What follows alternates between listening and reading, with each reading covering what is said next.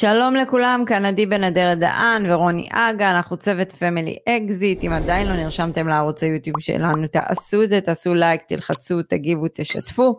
פייסבוק שלנו אפשר להיכנס, אה, הדף פייסבוק שלנו פעיל, רוני מעלה פוסטים מאוד אינפורמטיביים אחת לשבוע, התחלנו להעלות את האינסטגרם שלנו קצת ככה, אה, להעלות שם סטורי. אה, אח, כמה פעמים ביום, אתם יכולים להיכנס גם לשם, בהמשך אנחנו נעשה גם משם לייבים, אה, וזהו, מה עוד? אה, יום שישי, יום שישי. אני סובל מהתאורה פה, עדי, אני מרגיש כמו תחת חקירה. אתה תחת חקירה. אוקיי. ימי שישי, שעה תשע.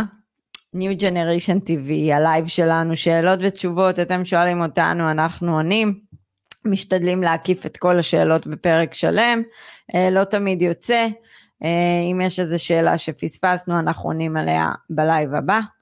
אה, מה עוד? ואם אתם רוצים ליצור קשר איתנו, אז יש למטה בלינקים טלפון גם של וואטסאפ עסקי, אתם מוזמנים, גם דף נחיתה, אם אתם רוצים לבוא, להגיע בעצם לשיחת ייעוץ, אה, לשבת איתנו שעה שלמה, איתי ועם רוני, אנחנו פותחים את הראש וחושבים על עוד הרבה דרכים יצירתיים עבורכם. נראה לי שכיסיתי את הכל. כן, אז... אפשר להתחיל. אז תראו, הפרק של היום, פרק, אה, היה לנו קשה אפילו לרשום את הכותרת שלו, אה, בגדול, לא, ולהגיד את זה הכי יפה. אוקיי, בגדול ונגיד את זה הכי יפה, זה איך, עד כמה ההורים גורמים לנו, חוץ מלשריטות עמוקות, אה, לחסמים, אה, לסירוס אה, וחוסר קבלת החלטות. ממה זה בא? משיחות ייעוץ המון לאחרונה עם צעירים, שהדבר היחיד שעוצר בינם לבין לשנות את העתיד שלהם זה ההורים. ההורים מגיעים עם הרבה הרבה הרבה עצות, לאו דווקא טובות, הם אוהבים אותם, דואגים להם, אבל זה לא בהכרח ההחלטה הנכונה שאותו אה, ילד, וזה כבר לא ילדים, כן? אה, אמור לקבל. גם עדין לניסיון אישי. אבא כן. שלי היה זגג אה, שרכב על אופניים, אמא שלי הייתה עקרת בית. אז uh, התפיסה שלהם הייתה תפיסה הגנתית, דפנסיבית. הם uh, חששו מחובות, הלוואות, משכנתאות, ככה אני חונכתי. אז אני, לקח לי הרבה מאוד uh, שנים שבזבזתי, ואני אומר בזבזתי, הכוונה היא שבגיל 25 היה לי דירה בצפון הישן בתל אביב בלי משכנתה, בלי חובות, בלי כלום, במזומן. אז uh, זה היה בזמוז מאוד קשה של משאבים, יכולתי לקנות שתי דירות במקום, ורק בגיל 36 הצלחתי להשתחרר מהכבלים האלה. עברתי איזשהו תהליך. אז גם את עברת תהליך וגם אחרים עוברים תהליך, אבל, יש הרבה, אבל הרוב uh, בעצם נתקעים עם זה, וחלקם uh, מגיעים אלינו, ואנחנו מזהים את זה. אז זה בא יש, מהמקום הזה. יש כאלה שמביאים לשיחות ייעוץ את ההורים. נכון. Uh, וזה, ושם אתה רואה באמת עד כמה ההורים משפיעים על הילד, אה, ומונעים ממנו פשוט הצלחות. אני, אני רוצה להסביר מאיפה זה בא ההורים. קודם כל, אה, יש את הרצון של ההורים לגונן, מה שנקרא אימא הפולניה, והם לוקחים את זה הרבה פעמים צעד אחד אה, קדימה. לא כל הילדים הם כאלו שעומדים על שלהם ומעמידים את ההורים במקום, ועם השנים נותנים להם יותר... דריכת רגל בקבלת החלטות ובעיצוב שלהם, אה, אבל הרצון הזה אה, לגונן על הילדים, ההורים פה מפספסים בגדול שהם נותנים עצות גם בתחומים שהם לא מבינים בהם, הם אה, לא בעלי ניסיון, הם לא הצליחו באותם תחומים, והם שמעו איזושהי חצי שמועה, קראו בעיתון איזה משהו, ועל פי זה הם מייעצים. ופה הם עושים עוול לילדים. קראת לזה אהבה חונקת. אהבה חונקת, נכון, כי תראי, זה כמו בטבע שנולדים uh, כל מיני uh, בעלי חיים, אז נותנים להם uh, ללמוד uh, לשרוד, נותנים להם בשלב מסוים הם גם אה, לומדים אה, להביא כסף לבית, הם טורפים בעלי חיים אחרים. כאן אנחנו צריכים לתת לילדים מצד אחד את הבסיס החם של הבית, לגונן, אבל גם מצד שני, שני צריך לתת להם להתנסות, וגם לתת להם ליפול, ולתת להם לחוות רגעים פחות טובים ולהתרומם מה, מהרגעים האלה. אחרת להישאר כל הזמן במגננה, זה מראש להפסיד. בדיוק, אתה יודע, הרבה אנשים לא יודעים איך להכיל כישלון בכלל. נכון. מתחיל מגיל קטן, אתה יודע שאנחנו, כל דבר קטן, גם אם נפלנו ואז ההיסטריה מתחילה, כאילו אפשר לחשוב מה קרה. נכון, ומה זה עושה? ברגע שלא יודעים להכיל כישלון, לא נותנים לילד להכיל כישלון, זה פוגע ביכולת קבלת ההחלטות. כי בכל נקודה הוא יתחיל להתלבט כדי שלא ייפול, שלא ייכשל. נכון, הפחד הזה לא מאפשר לקבל החלטה. ואם לא נכון. מצליחים לקבל החלטה, זה לא רק אה, בהשקעות או השקעות נדל"ן, זה בכל נקודה בחיים זה בא לידי ביטוי. ההחלטה אה, עם מי לחלוק את החיים, ההחלטה אה, במה לעבוד, אה, ההחלטה לעזוב אה, מקום עבודה ולעשות אה, שינוי, ההחלטה להשקיע, ההחלטה להשתמש במימון. החלטה להיות עצמאי ולא להיות שכיר. נכון, יש הרבה מאוד החלטות בחיים, וההבדלים בין האנשים ניתן לראות את ההשפעה שמגיעה מהבית. אגב, אתה יודע... וזה לא קשור לאינטליגנציה או נכון. לתואר האקדמי שיש לאותו אחד. אגב, אתה יודע שזה מאוד יפה לראות אנשים שמגיעים מבית של עצמאים ובית של שכירים, רואים את ההבדלים המאוד גדולים ביכולת קבלת החלטות. אה, זה חלק מהעניין. אה, הזכרת לי פה, אה, יש את אותו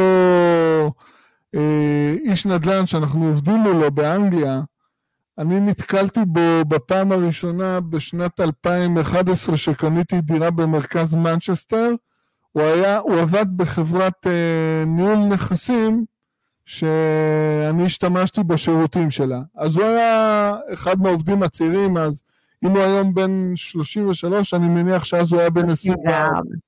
אז הוא היה עובד שם. אז רק לסבר את האוזן, הוא בא ממשפחה עמידה, אבא שלו איש עסקים כמו שצריך, נתן לו להשתפשף, לאחר מכן הוא תמך בו כשהוא ראה שכבר יש אה, מוצר אה, שבנוי די טוב, היום יש לו את החברת ניהול הכי גדולה בצפון אנגליה, אה, היא מנהלת 2,400 יחידות דיור, הוא בן 33, יש לו בבעלותו נכסים מניבים רבים, בנוסף לזה הוא משיג בניינים שלמים לקרנות פנסיה למשקיעים. עובדים גדולים באנגליה. זאת אומרת, הוא מוצא להם את הנכס המתאים, שישמש אותם, ישמש את החברים אה, בקרן פנסיה. אז הוא בא ממקום שהוא התמקצע והוא הבין שהוא צריך אה, לצעוד קדימה ולהתפתח כל הזמן. וגם בשיחות איתו, הוא לא סיים את התהליך הזה, הוא כל הזמן חושב הלאה, מה, מה הצעד הבא, מה הוא עושה. נכון. נכון. זה חינוך מהבית. רעב שלא. מתאימה, אבל זה בא מהבית. נכון, אז אה, טוב, בואו בוא נמשיך הלאה. אז uh, הנקודה הבאה, זה שאנחנו מגיעים עם המון אמונות מהבית ופחדים מהבית, זה משהו שמושרש מאיתנו. אין, אין מה לעשות, לכל אחד יש את זה. השאלה איך. והרבה פעמים זה קשור לכסף. המון פעמים זה קשור לכסף. נכון. Uh, אתה יודע, כל האלה שאמרו הכסף לא גדל על העצים ודברים כאלה, כל המשפטים האלה. אה, וכל הפחדים שמגיעים לזה, אה, אל תשקיע, זה תרמית, וכל הדברים האלה שבעצם מביאים איתנו, ואומרים לנו ישר אוטומטית, כי עוד הפעם מצטרף לפה מנגנון ההפחדה. אבל זה גם כל מיני פחדים כאלה שילדים שמעו שהם היו קטנים, שאולי קרה להורה, ההורה אומר לא להלוואות, כל מיני דברים כאלה שהילדים גודלים עליהם, ואז בעצם הילדים באים, אנחנו רואים המון המון מגיעים אלינו. לא מעוניין במימון. אז תראי, חלק מהדברים פה אה, זה שייך לעולם שבו ההורים גדלו. זאת אומרת, זה בני גילי ומבוגרים יותר. העולם הזה היה שונה. בשנות ה-80 בישראל, רוב החברות הגדולות היו חברות ממשלתיות, אה, עבודה עם קביעות עד המוות, עד הפנסיה, זה היה מאוד שכיח. אה, הרבה חברות גדולות היה פנסיה תקציבית, ואז בעצם מי שעבד בעבודה הנכונה, אני זוכר שהמוטו של אימא שלי באותם שנים היה להיות פקיד בבנק, ללכת לעבוד במשרד, מסודר, נקי, להתפרנס יפה, עם דירת מגורים, זה בן אדם, זה העבודה האידיאלית, מסודר. ואותם הורים שגדלו באותה תקופה, הם לא מצליחים להפנים את השינוי הזה שהתחולל. החוסר ביטחון התעסוקתי. סוף שנות ה-80, תחילת שנות ה-90, הפרטה של כל החברות הגדולות הממשלתיות שנמכרו למשקיעים, טייקונים פרטיים, שבעצם שם אה, בודקים אותך בהתאם, בהתאם לביצועים שלך, אין יותר קביעות. כשאתה לא נותן את התפוקה, מעיפים אותך ומביאים מישהו צעיר. לא רק זה, רוני. אל תשכח שהם גם מייעלים את העבודה, זאת אומרת, הם גם כן. מצמצמים בכוח אדם. נכון, נכון, אז יש את כל העניין הזה של האוטומציה. ועוד דבר, שזה יהיה ברור, אני טוען שבתקופה שלי ולפניי, אני חושב שלקנות דירת מגורים, להתחיל את החיים מבחינה פיננסית, היה יותר קל ולא בכדי, גם בתקופה ההיא התחתנו בגילאים אה, צעירים יותר. אני בגיל 25 כבר הייתי נשוי עם דירה בבעלותי בלי חובות. אז uh, חייבים לשים את הדברים על השולחן. לבוא מהמקום הזה ולייעץ לילדים שחיים היום בעולם אחר, שהם לא יכולים לעשות מה שאנחנו עשינו מבחינה פיננסית, uh, והם uh, כל שנתיים שלוש מחליפים עבודה בהייטק, או תקופות ארוכות יותר בתחומים אחרים, ששום דבר לא נהיה מובן, ויכול להיות מחר תבוא איזושהי תוכנת מחשב שתחליף את רוב העורכי דין והרואי חשבון, אה, כמו בהרבה תחומים, אז אה, בעולם הזה זה לא עובד ככה, אה, וחיים גם הרבה יותר שנים, אז אם מישהו לא מגיע לגיל הפנסיה ואין לו יותר עבודה, והוא בן 57 והוא צריך לחיות עד אה, 90 פלוס, אז מה הוא עושה? מה, מה העצה הזו של להיות אה, שמרני מצד ההורים באה ועזרה לו? את זה ההורים לא מבינים, אבל הם עדיין ממשיכים לייעץ לפי הדפוסים שאולי היו הגיוניים בשנות ה-80 וה-70. תראה, אה, אבל בוא נשים גם עוד דברים על השולחן. אני חושבת שהדור הזה של פעם בכלל לא מבין את השינויים בכלל שחלים היום בעולם המודרני. אה, זה, זה לא, כל לא השינוי הזה, אין, אין, הם לא, הם לא, הם לא שם. הם פשוט לא? לא שם, והם לא מבינים את העובדה שמה שעבד לכם לא יעבוד לנו לעולם יותר. לעולם. את זוכרת אותי לפני שנתיים שהתחלנו לעבוד אונליין, כמה זה היה לי קשה. כן. זה לא, לא הסתדר לי, לא, אני הייתי חייב את המגע הישיר עם המתעניינים. אה, אז אוקיי, אני זרמתי עם זה, אבל אה, הם, הם לא מבינים, הכל פה משתנה. נכון, אבל ההבנה הבסיסית הזאת של משהו שכבר השתנה, זה, זה לא, זה, זה הולך להיות יותר גרוע. מבחינת כן. מקורות תעסוקה. והשאלה זה אם אתה, מה? אני אומר, זה, פעם בעצם מה הם באו אמרו? תקשיבי, אחי עוד שנה וחצי אה, יוצא לפנסיה, אחרי 46 שנים עבודה באותו מקום בבנק. Mm-hmm. זה יציבות. ביציבות כזו הוא יכול להתחייב לכל מיני דברים. מה שקורה היום, חוסר יציבות. זה חוסר יציבות. לחוסר יציבות צריך לתת מענה. אני ואת באנו ונתנו לזה מענה באמצעות רשת ביטחון כלכלית, בנינו תיק נכסים. ככה אנחנו נתנו מענה. אז, אז זה בדיוק מה שאני אומרת, שהם מונעים מהם את העתיד שהם יכולים לקבל, עתיד אחר, כי היציבות לא תבוא כבר ממקומות העבודה. לא. זה כבר לא יקרה. ולא מדירת המגורים בלבד. אז, אז... כי בונים על פנסיה, אז אני מאוד מקווה שהמשבר הזה של הקורונה נתן להם להבין שהיכולת של ממשלה יכולת מוגבלת, נוטים, ל... זה כמו בשדה הקרב, מפקד לוקח החלטות שהוא מביא בחשבון שחלק מהחיילים לא יחזרו, אז גם פה ויתרו על העצמאים וכל מיני ענפי תעסוקה מסוימים, אני לא נכנס לזה אם זה נכון, לא נכון, וציבורים אחרים עושים מה שהם רוצים כי יש להם כוח פוליטי, אז אם מישהו בונה על הקצבאות ביטוח לאומי, על הפנסיה, גם אלה עם הפנסיה התקציבית, אה, אני לא הייתי כל כך שאנן במקומם, כי מתישהו מחר, כשכולם ייפגעו פה, הם ידרשו גם לגעת בהם. אז תראה, ש... אבל אמרת משפט יפה שזה הדירה למגורים, שזה אחד ה... אמונות הכי נראה לי נצחיות שהיו פה בדורי דורות, שזה נכון. הרכישה של דירת מגורים, אני עדיין רואה את זה בשיחות אה, של המשפחה שלי, אתה יודע שנשאפים נכון. כולם ביחד. המסוס חיים זה דירת מגורים, ואני, אה, אין לי אה, כביכול דירת מגורים על שמי, אני יותר קונה נכסים להשקעה ומשכירה. אז תמיד שואלים אותי, למה את עושה? זה בזבוז כסף, אתה יודע, כל הבזבוז כסף, זה הזכירות, זה זה, תקני את זה, את מבזבזת כסף על זכירות, למה את לא קונה, למה את לא זה, מחירים תמיד עולים. כל התחנת הזאת, לטחון את המוח לילדים, ולמנוע מהם, בוא נשעבד אותם בכבלים לתוך אה, דירות ומשכנתאות והלוואות שהן גבוהות. יש לי דוגמה אישית. נו. ההורים שלי, אם הם לא היו עוזרים אה, לי ולאחים שלי, הם יכלו להיות בקלות בעלי אה, שלוש או ארבע דירות מניבות בתל אביב, שמכניסות היום לדוגמה כל אחת שש וחצי אלף שקל שכירות, אבל במקום זה מה הם עשו? הם אה, נשארו עם דירת מגורים אחת בלי משכנתה. אבא שלי נפטר 19 שנים לפני אמא שלי. אמא שלי בשנת 2010 התפרנסה מביטוח לאומי של 1,460 שקלים.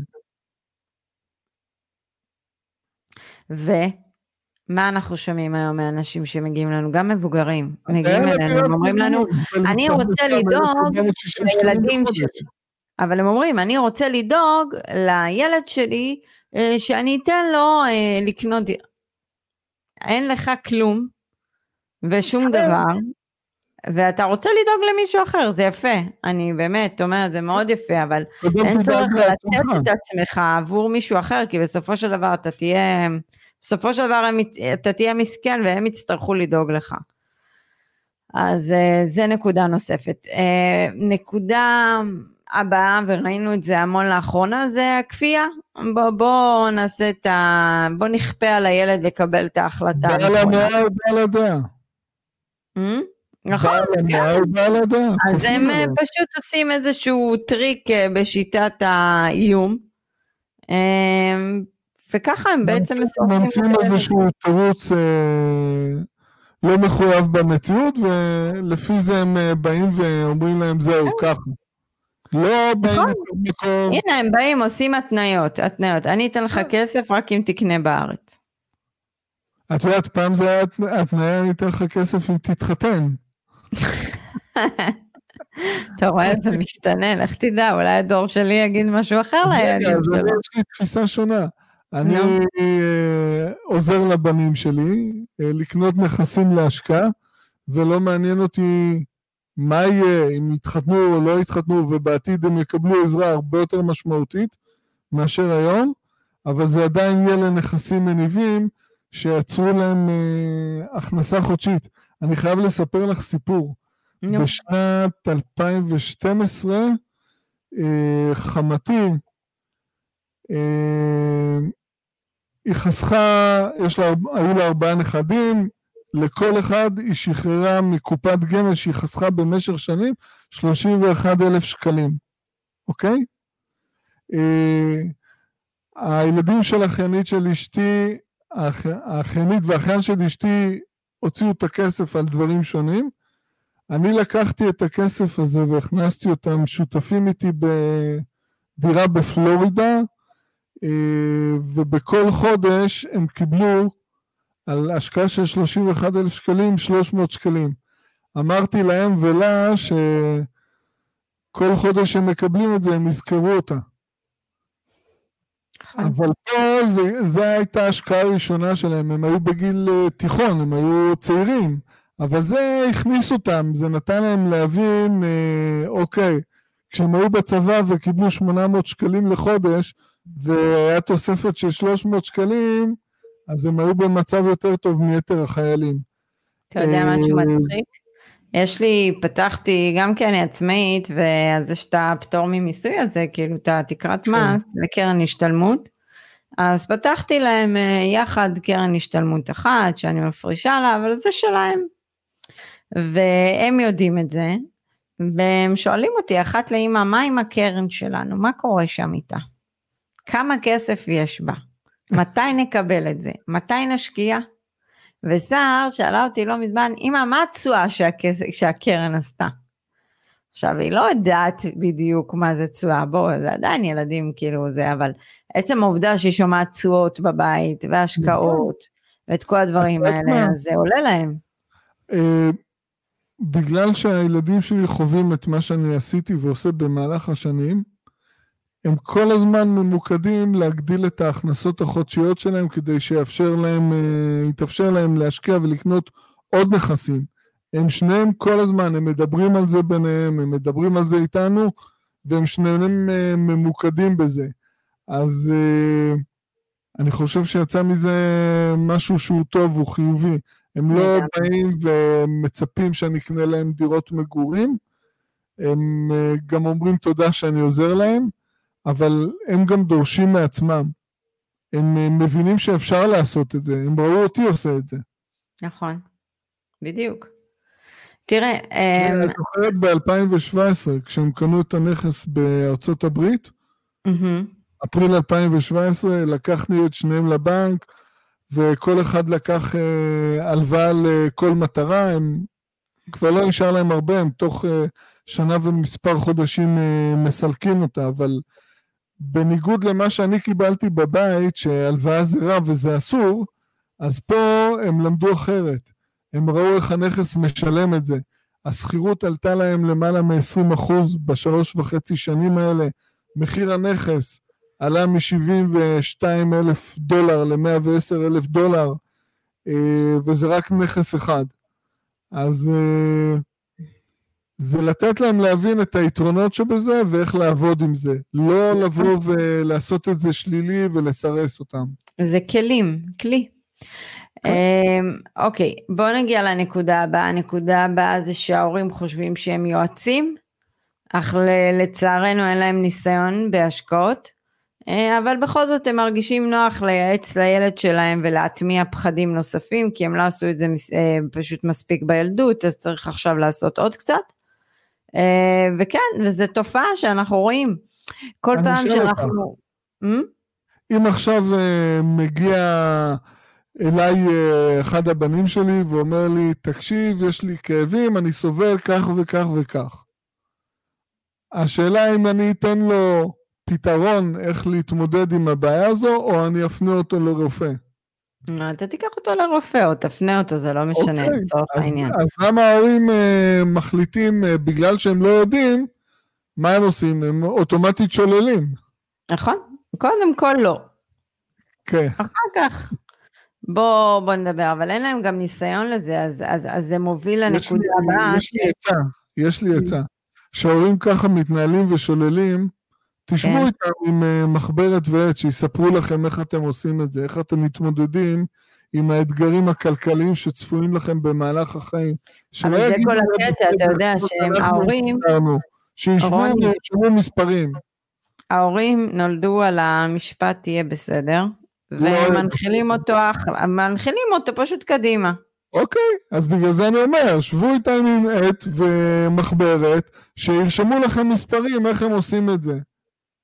תראה, ובנוסף, תראה, זה פוגע בביטחון האישי של הילדים, זה פותח, פוגם ביכולת קבלת החלטות, הפחדים, כל הדברים האלה הם מעיפים להם את זה, מציפים להם את זה למעלה, ואז גם כל הדברים מהילדות גם צפים למעלה, ואז בעצם מקבלים פיק ברכיים ולא עושים, אה, ונשאבים למסלול של החיים.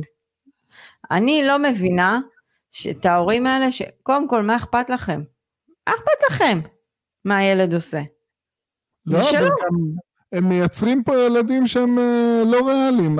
את זוכרת את הפגישה שהייתה לנו לפני שנתיים-שלוש עם מתעניין בן 45, מהנדס תוכנה, שהיעד שלו היה תוך חמש שנים אה, שרצה לראות רק נטפליקס? בחודש, ולבלות את היום בטיפוס על קירות וצפייה בנטפליקס. כן. אה, אוקיי, מה ההון העצמי שעומד לרשותך?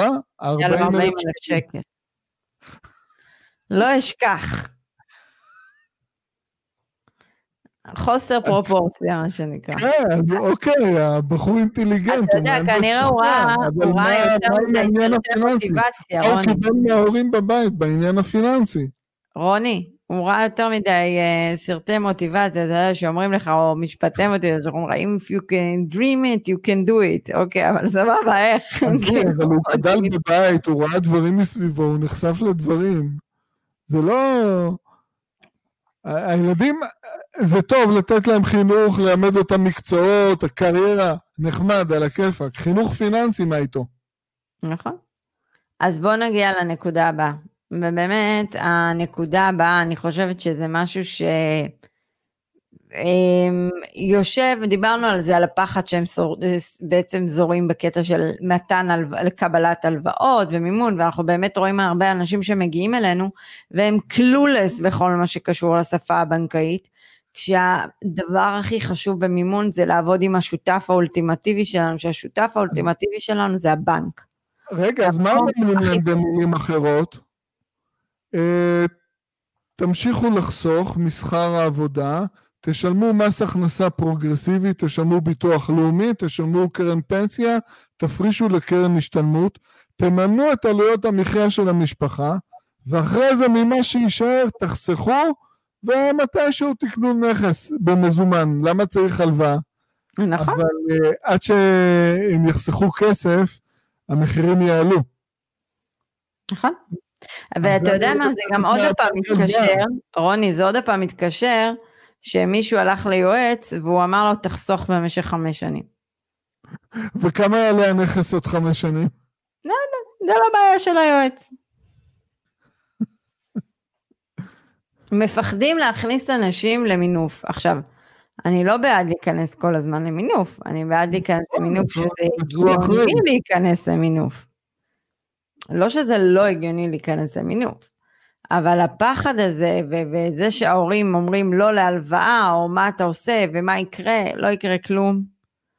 וצריך לתת לילדים לעשות את הניסיון. הלוואה זה כסף הכי זול, אנחנו מקבלים אותו בבנק בלי לשלם עליו מיסים. הוא עוזר לנו לקנות נכסים במחיר מוזל, כי אם אנחנו נמתין עד שיהיה לנו אה, הון עצמי במזומן לקנות אותם, המחיר שלהם יהיה הרבה יותר יקר. המימון הזה בדרך כלל ברובו או כולו משולם על ידי הסוחר שקם בבוקר לעבוד, והוא משמש אותנו לתכנוני מס, לשלם פחות מיסים או לא לשלם בכלל מיסים על הכנסות משכירויות. זה מימון. טוב, נגעת בנקודה שבעצם זה חינוך פיננסי ועד כמה זה לקוי בשלב הנוכחי שאנחנו רואים הרבה אנשים שהם, יש המון אנשים שמודעים ובאמת כל כן. הכבוד, אבל גם המון אנשים שלא מודעים לעניין שצריך לחסוך. וזה כן מתחיל בחיסכון רוני, אפשר להתעלם מהשקעה, לא יכולה להגיד, אני לא אגיד יום אחד אני רוצה להשקיע וזהו, צריך אה, לעבור איזושהי אה, אבולוציה, אוקיי? כל אחד עובר את זה.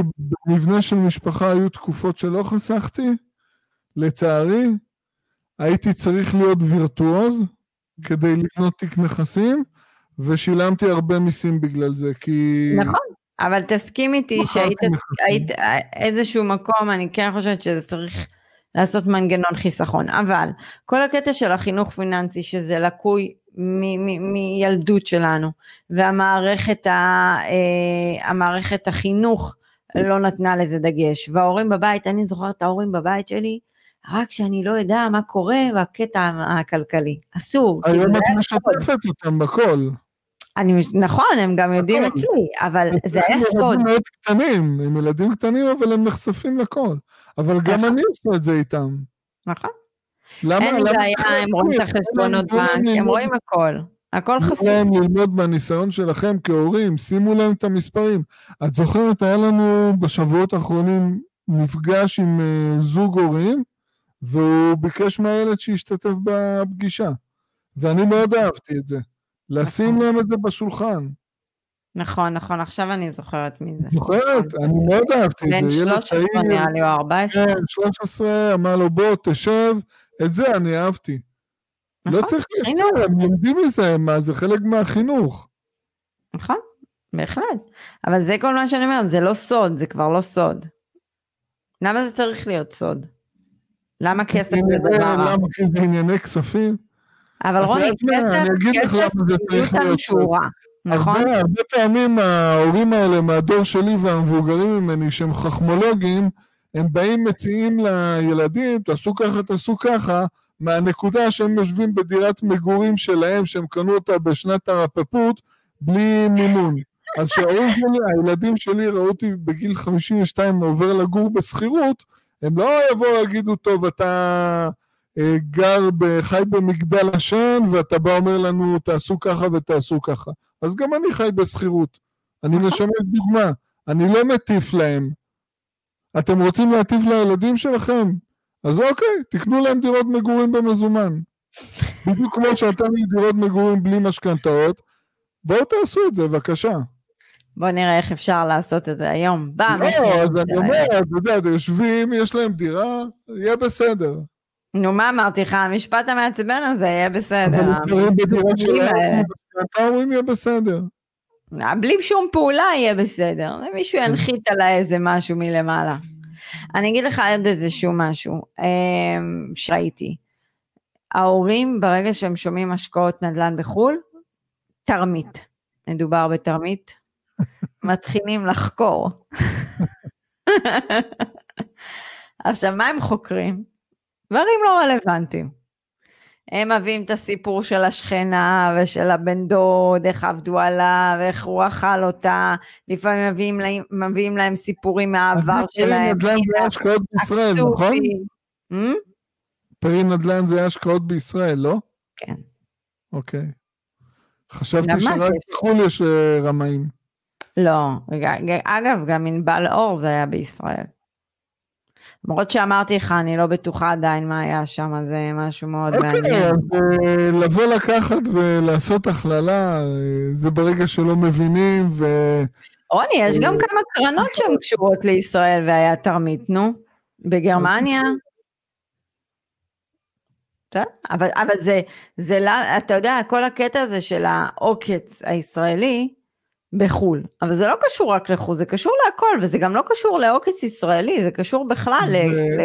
למלא מקומות, אה, גם במקומות אחרים יש עוקץ. אם אתה נופל על איש מקצוע חרא, אין מה לעשות. הם מחפשים סיבות למה לא. כן, וברגע שאנחנו. נמצאים במשבצת הזו של לבוא ולחפש למה לא, לא נגיע לאף מקום. רוני, תסתכל על זה, היד על המקלדת פה מאוד קלה, או טכנית על המחשב, ואז מישהו שהיה לו איזה חוויה לא נעימה, מה עושה? פותח טלפון, לוחץ פה פה פה פה פה, מספר בפורומים, מספר זה, זהו, קוטש. אבל מישהו שהיה לו חוויה טובה, האם הוא סיפר לחבר'ה, כן, זה, זה התמונה של המשפחה, האם הוא סיפר לחבר'ה ואז עשה זה? אתה ראית מלא סיפורי הצלחה במדיה? אתה, חוץ מאלה שמפרסמים את עצמם שהם מגיעים לעצמאות כלכלית תוך חמש שנים.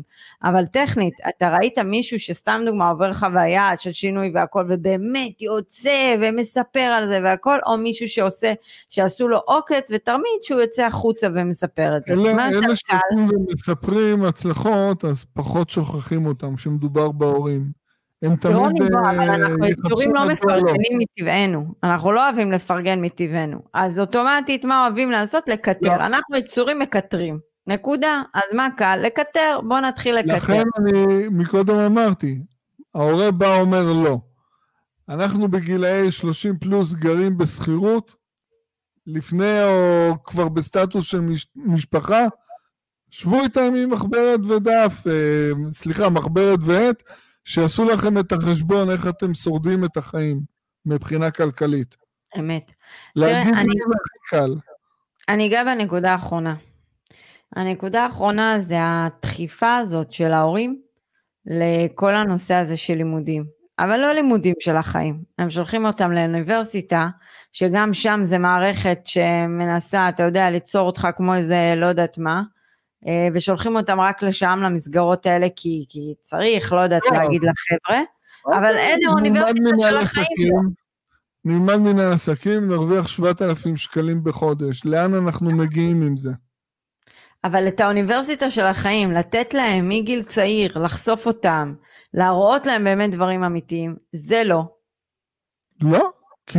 להגיד להם בוא תהיה לך יעדים, למה אתם לא מלמדים את הילדים שלכם יעדים? וממה חיים בסוף? רוני, יש לי שאלה, היעד בחיים זה משפחה וכלב? לא. אוקיי, אז למה אתם לא מלמדים את הילדים שלכם יעדים? מה היעד שלכם? מה אתה רוצה באמת להיות? לא מה שאימא ואבא רוצים שתהיה. ברור. מה אתה רוצה להגשים? כאילו, אנחנו בוא, כולנו איזה יצורים, מתהלכים, אה, כולנו רוצים להיות מאושרים ולעסוק במה שטוב לנו, אבל לעשות כן, דברים. אבל גם אם היעד זה משפחה וילדים, שזה יעד אה, נהדר ונפלא, אה, יש לזה מחיר כלכלי. רוני, אבל זה לא יעד של הגשמה עצמית. לא, אבל יש לזה מחיר כלכלי, בשביל להשק... להגשים את היעד הזה צריך יכולת כלכלית מסוימת, לא יעזור שום דבר, יש עלויות מחיה. אה, נו, זרמתי איתך, בסדר. מה נייעץ להורים? אם יש הורה שצופה בנו, הוא רוצה להרוג אותנו, אז סליחה מראש, אבל... אז אני אגיד לך מה נייעץ. אה, בדברים שאתם לא מומחים בהם, ושומעים אה, משהו, היה, קרה דבר, אל תייעצו בתחומים האלה, תפנו אותם למומחים, לבעלי ניסיון, אה, שיתייעצו איתם. תנו להם להתנסות, תנו להם להיכשל, להיכשל, אה, ובעצם מגיל צעיר תבנו להם את הביטחון, תעודדו אותם, אה, תלמדו אותם, אה, איך קוראים לזה היום? תרימו להם, אז תרימו להם, אל תורידו אותם. נכון. תראה, אני הייתי ממליצה להורים, אני חושבת שההורים שלי באיזשהו מקום גם כשבאתי להשקיע הם לא עשו עליי איזה יותר מדי, הם ניסו להגיד לי כמה פעמים, וראו שאני עקשנית ו- ושחררו. אבל מגיל צעיר הם, אני לא גדלתי באיזה פחד מכישלונות ודברים כאלה, לא, ממש לא. אה, וכנראה בגלל זה יש לי את האומץ לעשות דברים. אז אני אומרת להורים, אתם צריכים להסתכל קודם כל על הילדים האלה, באמת חשוב לכם. להפנים שהעולם השתנה, נגמר הסיפור. Uh, אני הייתי ממליצה להם להתחיל גם ללמוד קצת בנושא והכל, ואולי להיכנס קצת לראש של הילד, uh, כי הילדים של היום, וזה לא משנה איזה דור, צריך להיכנס לראש שלהם קצת, כדי באמת להתחבר אליהם גם, אוקיי? ולא ליצור את האנטי. אבל תפסיקו באמת לסרס אותם, תפסיקו להגיד להם שאתם יודעים הכל, הם כבר לא ילדים, הם היו פעם, עכשיו זה תורם, עכשיו זה תורם לעשות, זה תורם לנסות, זה תורם לבנות עתיד, אבל את העתיד שהם צריכים, לא שאתם רוצים. אני רוצה לומר נקודה נוספת. אה, אם פעם אה, אסטרטגיה של אה, לימוד המקצוע הנכון ושמרנות הייתה מתכון בטוח לחיים כלכליים ברווחה, היום זה כבר לא ככה, זה לא עובד. היום כדי לשרוד את החיים מבחינה כלכלית, הפרט צריך להיות וירטואוז. ופה אני סיימתי. אני חוזר עוד פעם, הפרט צריך להיות וירטואוז פיננסי כדי לשרוד את זה. אני אוסיף לזה שהיום אני חושבת שהדבר שהכי צריך לעודד זה יצירתיות. אצל הילדים, אצלנו, כל אחד יש את היצירתיות שלו. היום שהילדים שלי באים עם כל מיני רעיונות, אני בחיים לא אבטל אותם. אני מנסה, אתה יודע, להפך, הם מספרים לך חלומות, מספרים לך כל מיני דברים, מה הם רואים, מה הם רוצים לעשות, ואני זורמת איתם, יאללה, נו, סבבה. אין לי בעיה. אז אני אומרת שהמפתח, המפתח היום זה יצירתיות. יצירתיות, אה, אתה אמרת את העניין של הווירטואוזיות, אני חושבת שאני ואתה מראים יותר מפעם אחת למתאמנים שלנו כמה יצירתיים אנחנו יכולים להיות, ואיך אנחנו באמת, כי בסופו של דבר, הניסיון שלי ושלך, ודווקא הטוויסט הקטן שאנחנו נותנים, עושים לאותו משקיע מתאמן את ההבדל הגדול והעצוב. אני חושב השבוע כתבתי בפוסט, שבעצם מה, מה אנחנו עושים? הרי ברגע שאנחנו לא באים מוכרים נדל"ן, ברגע שמתעניין פועל אלינו וקובע פגישת ייעוץ, אנחנו מבינים את הפוטנציאל שלו, ואז אנחנו מכניסים את עצמנו לנעליים שלו, עם הניסיון שלנו, עם החשיבה שלנו. זה בעצם מה שאנחנו עושים. כי אם הוא יישאר עם החשיבה שהוא בא איתה והידע שיש לו, הוא לא רואה לאן הוא יכול להגיע. אז אנחנו באים ומביאים את עצמנו לנעליים שלו. וזה כל ההבדל, אבל ההורים אה, חייבים להבין שצריך לבנות את הילד, לתמוך בו, להרים לו, לתת לו להתנסות. גם אם נכשלים לא נורא, הם צריכים להיות לידו ברגע הזה ולהגיד לו שזה לא נורא ולעזור לו להתקדם, לעזור לו ללמוד איך לקבל החלטות. נכון.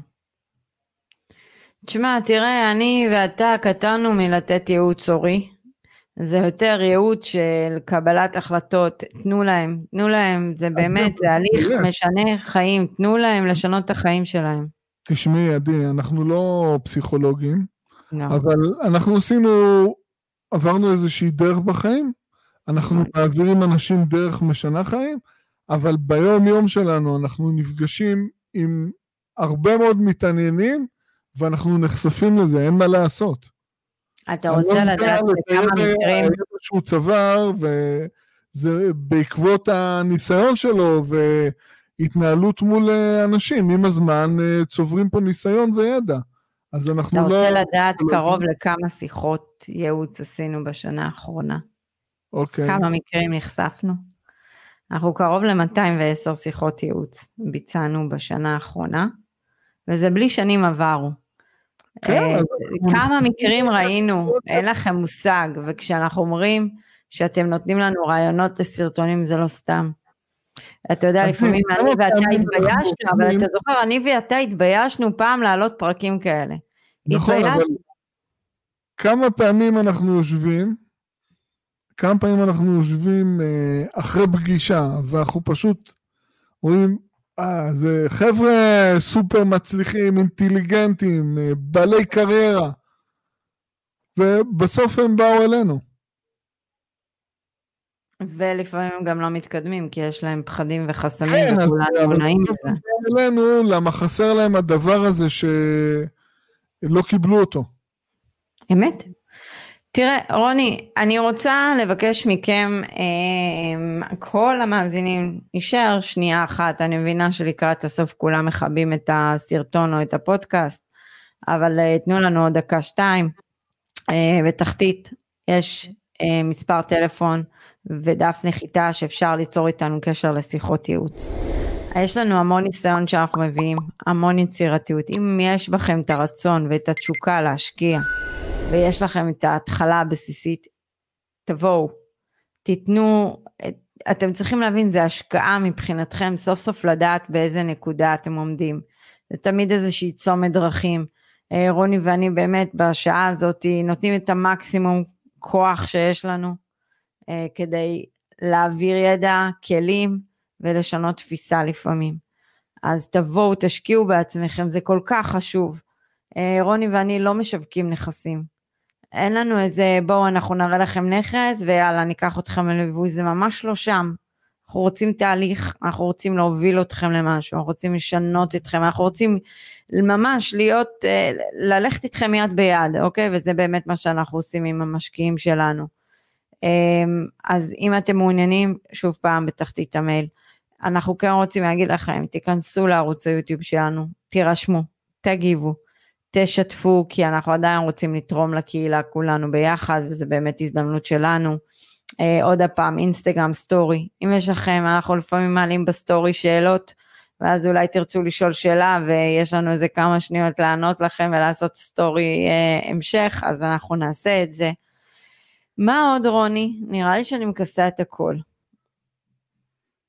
אמ, כן, פשוט הנושא הזה של ההורים הוא בנפשנו, כי גם אנחנו הורים. אבל את יודעת מה, אני מאוד שמח שאנחנו נחשפים לזה, כי אנחנו לומדים מזה, מסיקים מסקנות, ואני מקווה שאנחנו מיישמים את זה עם הילדים שלנו. אני בטוח מיישמת עם הילדים שלי. כן. אה, ואתה יודע, לפעמים גם שומעים בארוחות ערב את הסיפורים, אז בכלל. אז הם מתחילים לייעץ. מתחילים הבן לייעץ. הגדול בקיץ האחרון עבר לדירה שכורה.